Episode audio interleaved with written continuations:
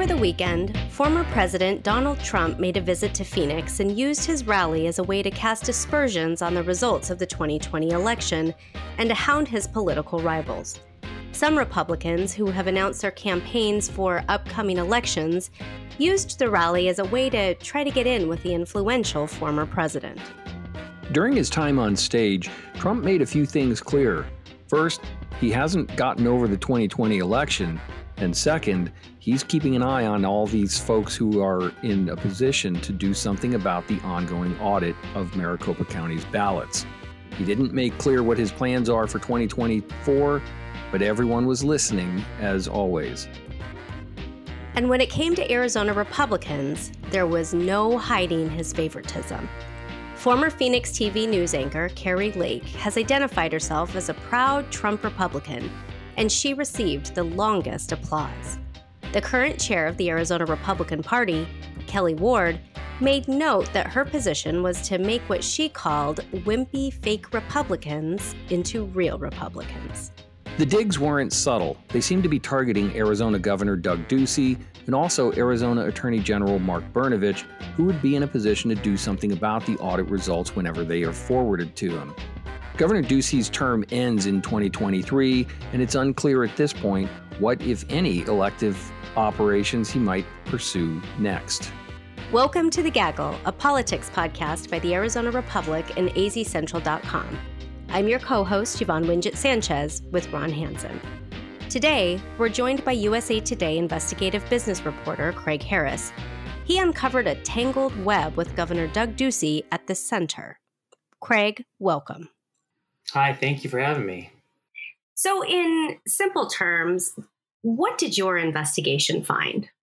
Well, in simple terms, it's kind of hard to say in simple terms. This involves the governor of Arizona, Doug Ducey, a small gas station in Flagstaff, and a millionaire, maybe billionaire in Texas, and uh, current and former lobbyists, uh, not former and current employees of the governor's office, a couple of U.S. senators, and President Trump, and uh, two public employees who tried to stop a $100 million giveaway and ultimately got fired. So, that is kind of the very, very high version of this kind of tangled web. Um, and we can maybe break a little bit down as we go along. Okay, so let's let's do that. Tell us a bit about the the Texas millionaire slash possible billionaire. Who is he? What is it that he does, and how does he factor into this? You bet. His name is G. Brent Ryan. He's very uh, famous for what he does. And he runs a company called Ryan LLC, and they're pretty involved in almost every state around the country. And their objective is to get tax refunds. Nothing wrong with that. Uh, they're very, very good at it. And they have lobbyists around the country who basically go through back channels to get tax breaks for their clients.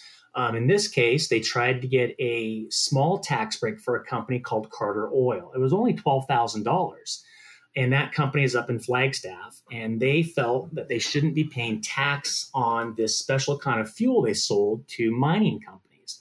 But here's the problem for the state if that uh, small $12,000 refund was approved for Carter Oil, it would have applied to every single mining company in the state, and it would have resulted into more than $100 million coming out of the state's general fund. And so the folks, there are two folks at the Department of Revenue, a guy named Grant Newell, who was the deputy director, and a guy named Carlton Woodruff, who was the director. And they said, no way, we're not going to approve this. And they stood their ground. And so um, Ryan sued them and they won the case in Maricopa County Superior Court. Actually, they won the case in tax court. And so the folks at Revenue, along with Attorney General Mark Brnovich, said, hey, we've got a good case here, so we're going to appeal so they appealed the case to the Court of Appeals. And during that time is when the full court press happened from the Ducey administration. Okay, so let's hear a bit about that. Who was involved from the Ducey team and in what capacity? Well, the first group uh, is they're a group of three. There's Mike Liburdi, who's the former general counsel, Kirk Adams, who's the former chief of staff, and Danny Seiden, who's the former deputy chief of staff they quit the governor's office and they within four months uh, mike liburdi and danny seiden started working for ryan llc they were lobbying very aggressively at the Department of Revenue to get them to settle this lawsuit for their clients. And at the same time they were doing this, they had stuck pretty close to Governor Ducey because their firm, Greenberg Traurig, was also defending Ducey in a federal court case so that he could continue to uh, legally uh, appoint Jon Kyl and then later Martha McSally for the uh, seat that was vacated when John McCain passed away. So those two, Mike Liburdi and Danny Seiden, were pressuring revenue officials to agree to this settlement. Um, when that didn't work, uh, Kirk Adams started lobbying. He had left the governor's office about eight months later. He started lobbying officials at the Department of Revenue. Um, so you had all three of these folks uh, doing a full court press, trying to get $100 million out of the state through back channels, not through the legislature, no public hearings, no openness at all, trying to get the Department of Revenue to sign over $100 million to all of these clients for Ryan LLC. So these guys who are close to Governor Doug Ducey are working on behalf of their clients. What's the what's the rub here? What's the problem? Well, the problem is is that they're supposed to wait a year according to the state's conflict of interest laws and uh, cooling off period laws. But the, the other problem is the, the law is never enforced. Uh, it's rare, and so you have an issue of whether the attorney general's office is going to enforce it. Here's the other situation. You had folks inside the governor's office also working on this. You had a person named Gretchen Conger. She was the deputy chief of staff, and she was also pressuring the Department of Revenue to give this refund to Ryan's clients. And uh, the situation with Gretchen Conger is that her dad's company, Freeport McMoRan, which is based in downtown Phoenix, they would have got about $10 million in refunds. And so she worked on this case for almost a year until out of the blue, she decides, well, maybe I've got a conflict of interest here. And she decides to pull out after she'd spent an entire year pressuring the Department of Revenue to turn to cash in uh, these refunds for these mining companies.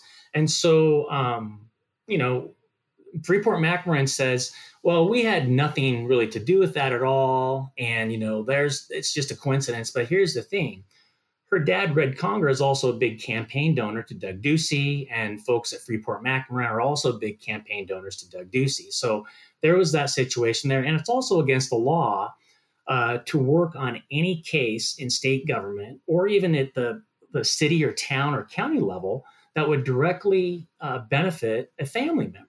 So the law is pretty clear on that too. Can you give us a sense of what the governor's office, um, their position was on this tax situation?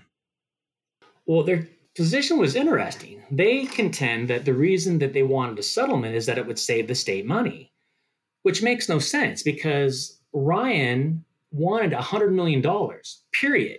They weren't willing to take a haircut. They weren't willing, like, and when most times when you have a financial settlement, you will take a bit of a haircut or take less money to settle and, and get it all over with.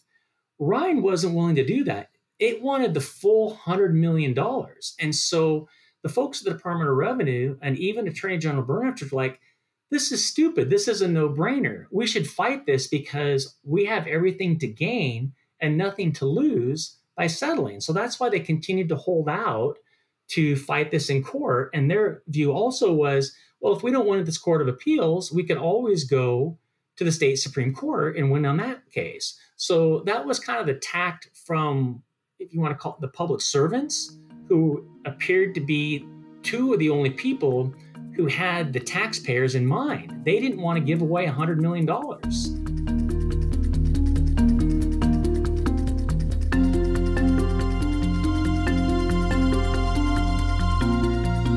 So Craig, in the end, two longtime public employees from the Department of Revenue ended up getting fired.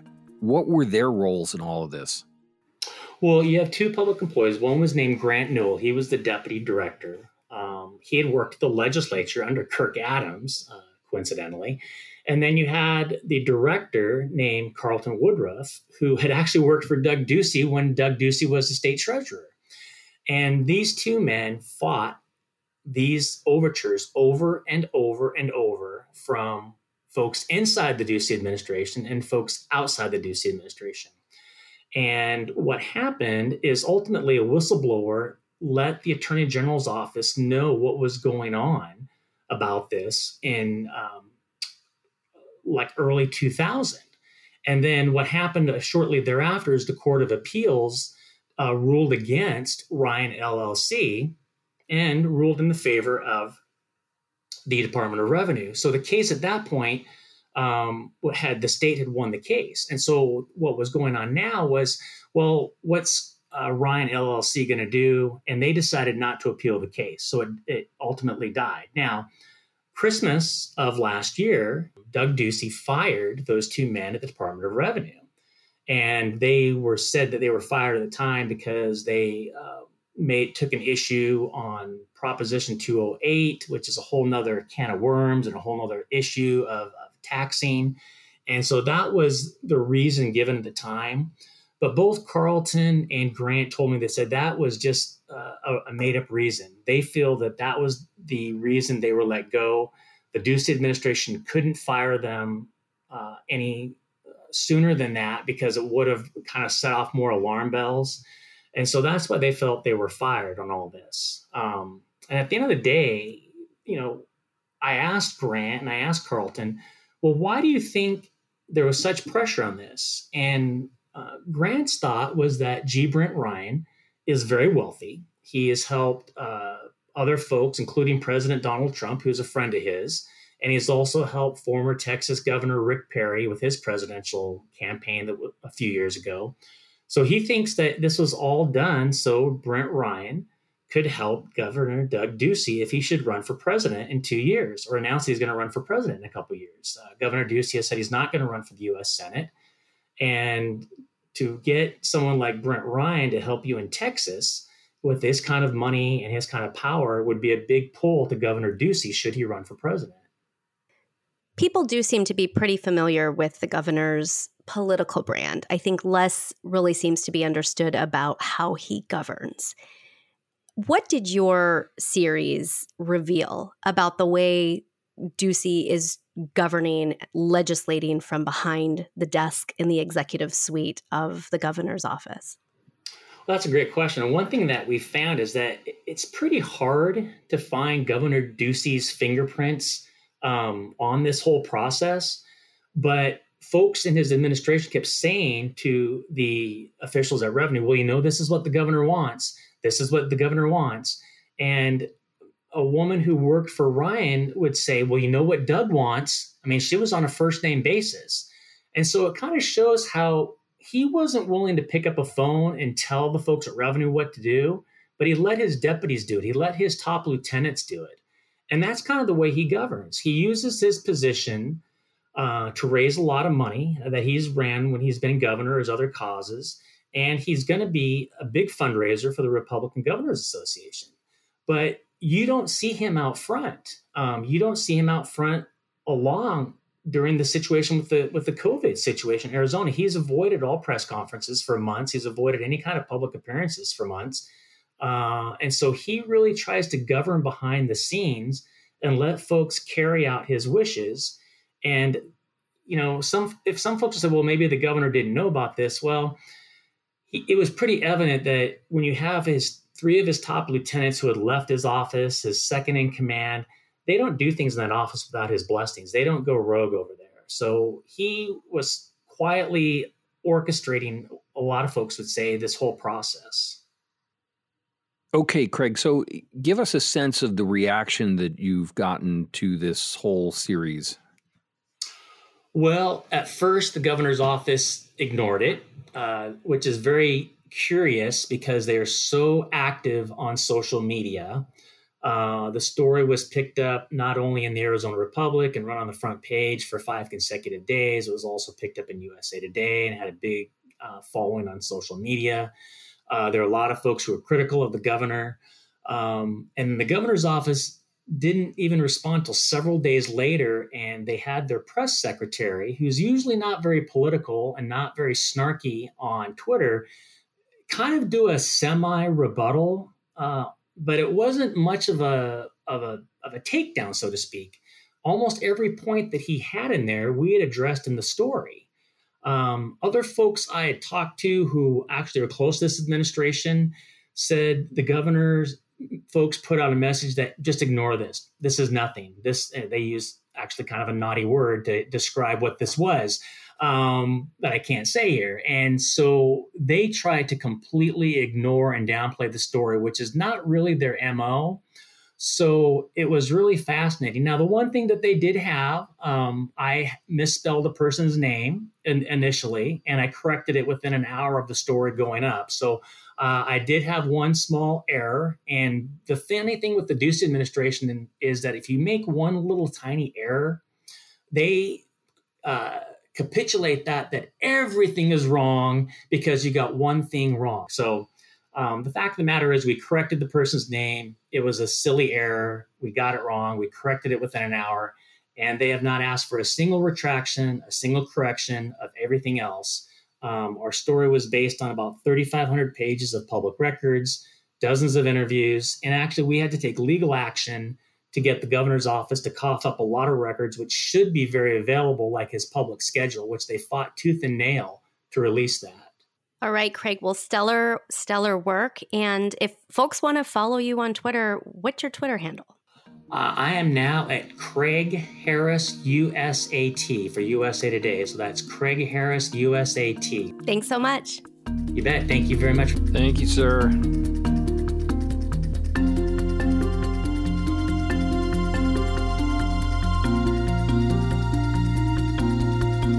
All right, listeners, let's go to afterthoughts. Yvonne, this story by Craig Harris, in some ways, was one of the more exhaustive examinations of one episode of the Ducey administration here in Arizona. You covered the governor for some time.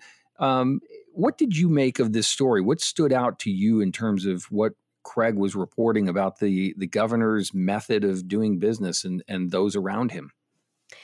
So I think he sort of touched on it towards the the very end of of his remarks when we asked him, you know, what does this sort of reveal about how Doug Ducey legislates or how he governs? And uh, it is the most exhaustive review um, of of how he is governing, and it's like Craig said, that of an executive. I mean, he knows what he wants. He um, seems to have a team that will go out and sort of get it, um, whether inside of the governor's office or out. And um, I suspect as he continues to have a bigger presence on the national stage, uh, stories like this, uh, examinations of his record as governor, uh, will um, only sort of continue.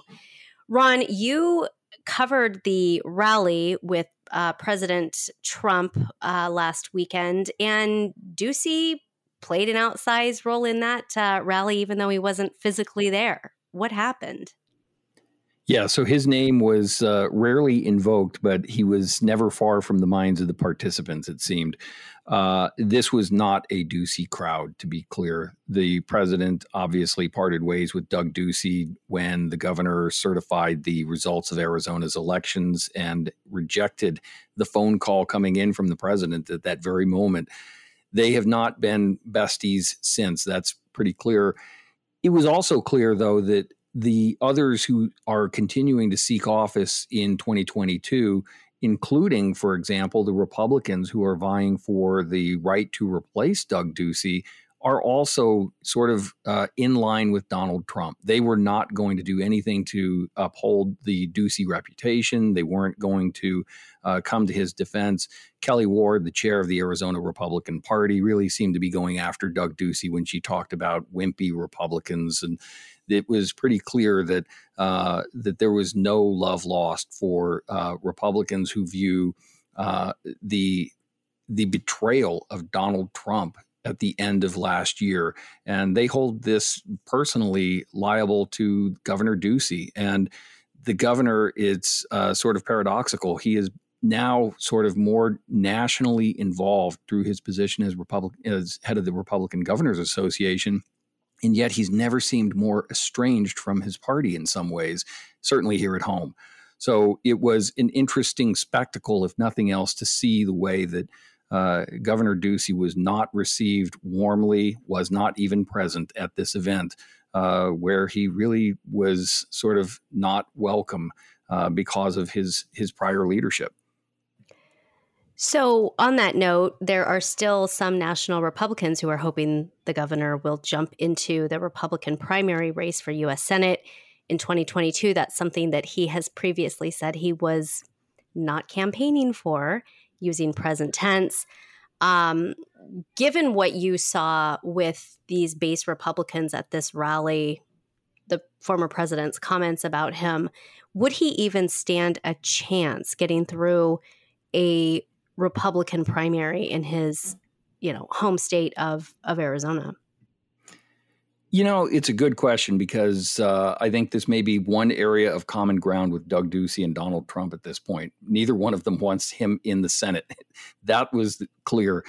It, you know, the governor has been a very disciplined sort of establishment type Republican who has carefully planned his career, and it's just hard to see how he would jump into a race like the Senate race uh, unless it was very clear to him that the the field was clear and that he was able to take aim at Democrat Mark Kelly, uh, which is the objective of all Republicans in 2022.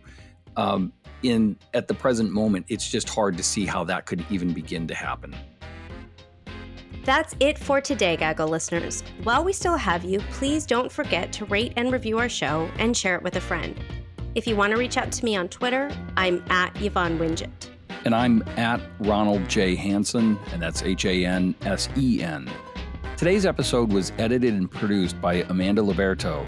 Thanks so much for listening to The Gaggle, a podcast from the Arizona Republic and azcentral.com.